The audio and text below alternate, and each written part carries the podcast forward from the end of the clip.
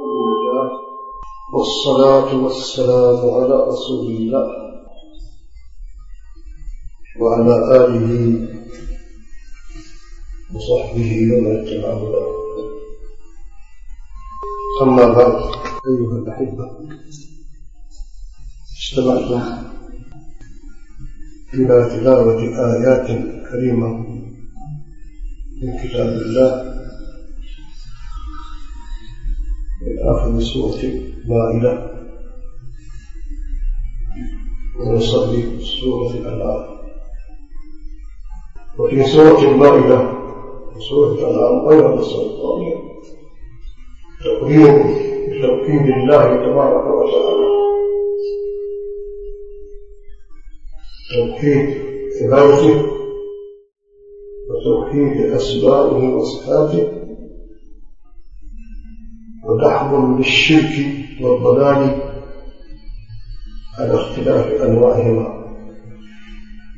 دحض لها بالحجج والبراهين من الآيات الشرعية والقولية سورة المائدة الله تبارك وتعالى بالوفاء بالعهود يقول مهمة جدا الوفاء بها أو في المعاملات وغيرها ومعاملات في الأرض إذا بايعناهم على كتاب الله وسنة رسوله صلى الله عليه وسلم. ومن لا يغدر بالعهود والوعود يغرز يوم القيامة عند استمراره. يقول هذه غلطة فلان تشهيرا به وإهانة له وخزيا له. وذكر فيها من الأحكام. أحكام المأكولات. الحلال منها والحرام. حرمت عليكم ميتة والدم ولحم الخنزير ما أرجو بغير الله. والمخلقة والمنقولة والمتردية والنطيحة وما السبع إلى ما ذكيتم وما بها النسب أحل الله الطيبات. وحرم الأجر وحله الطيبات. وطعام الذين أوتوا الكتاب حل لكم وطعامكم حل لهم بين ما يحل للمسلمين أكله. وما لا يجوز. وما يحرم عليهم شدة التحريم إلا في حال الضرورة.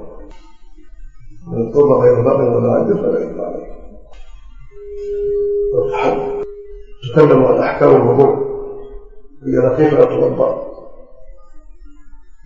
بارك الله فيك إذا قمت إلى الصلاة فاغسلوا وجوهكم وأيديكم المرافق وامسحوا ورؤوسكم وأرجلكم إلى الكعبين يبين العقائد وبين الأحكام والحلال والحرام وما شابه ذلك ما فرق في الكتاب من شيء. وبين مخازي اليهود والنصارى في هذه السورة العظيمة. كيف آمنوا موسى عليه الصلاة والسلام؟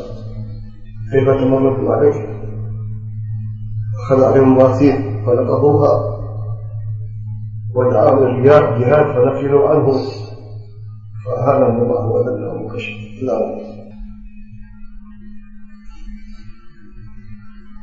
وهم ذلك والنصارى يدعون أنهم أبناء الله وأحباؤه كذبهم الله سبحانه وتعالى. كذبهم الله.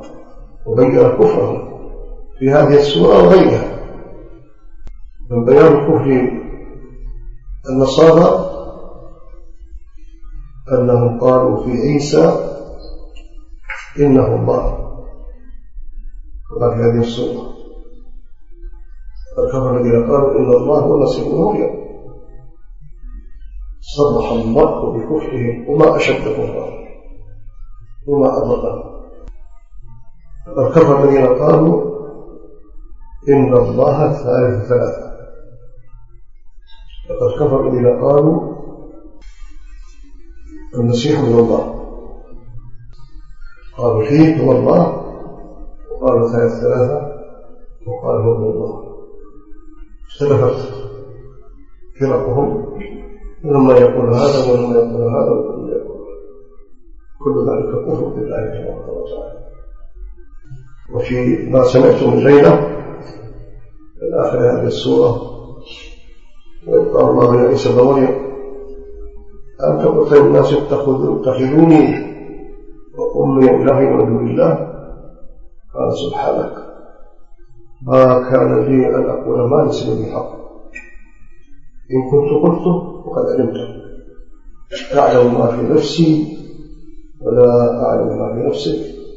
إنك أنت أعلم ما قلت لهم إلا ما أمرتني به أن أعبدوا الله ربي وربكم هذه دعوة عيسى عليه الصلاة والسلام وحين حين ولد قال له إن الله ربي وربكم هذا صراط مستقيم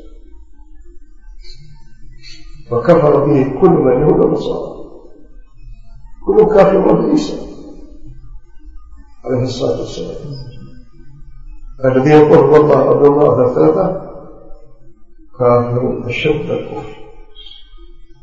وتبرأ عيسى منهم ما قال هذا. وصرح بأنه ما دعاهم إلا إلى الله ما دعاهم إلا إلى ما أمر الله به ألا يعبدوا إلا الله وأن الله ربهم ورب عيسى عليه الصلاة والسلام. ما قال الله تبارك وتعالى في بيان خطورة ضلال من يدعي لله ولده وقد يكون شيئا جدا تكاد السماوات يتفطرن منه. وتنشق الأرض وتخر الجبال هدا أن دعوا للرحمن ولدا ما ينبغي للرحمن أن يتخذ ولدا إن كل ما في السماوات والأرض إلا آتى الرحمن عبدا. وقد أحصاهم وعدهم عدا وكلهم آتيه يوم القيامة. فردا كل ما في السماوات والأرض قبيل لله ملائكة. أنبياء ورسل أولياء والكافرون. قال قد جئتم شيئا شيئا عظيما خبيرا بكم تكاد السماوات يتفطرن منه وتنشق الأرض وتخرج الملائكه المشركون العرب قالوا الملائكة بنات الله. ويعبدونها النصارى قالوا ابن الله وثلاث ثلاثة وكيف قالوا الله الله سبحانه وتعالى بين ما قالوا جئتم شيئا خطيرا جدا وعظيما جدا. لا تتحمل السماوات والارض فكان السماء تتفطر وتتشقق وتتصدع بهذا القول وتنشق الأرض وتخر الجبال هدا لماذا؟ لانهم دعوا إلى اعرف هذه الفريعه الله تبارك وتعالى أما يقول له ولد ولد الرسول سبحانه وتعالى كيف كيف تعالى الله عن ذلك الروح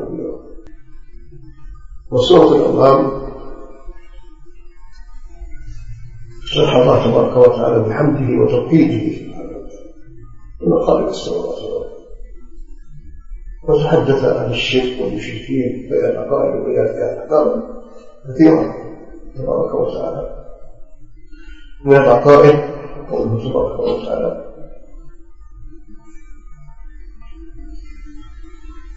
لا تدرك الأبصار ويدرك الأبصار ولا تدرك وقول الله تبارك وتعالى وعنده مفاتح الغيب. لا يعلمها إلا هو. ويعلم ما في البر والبحر. وما تسقط من ورقة إلا يعلمها ولا حبة في ظلمات الأرض ولا رطب ولا يأس إلا في كتاب مبين. فاعتقد عند الله سبحانه وتعالى لا يملك أحد ولم يقع عليه أحد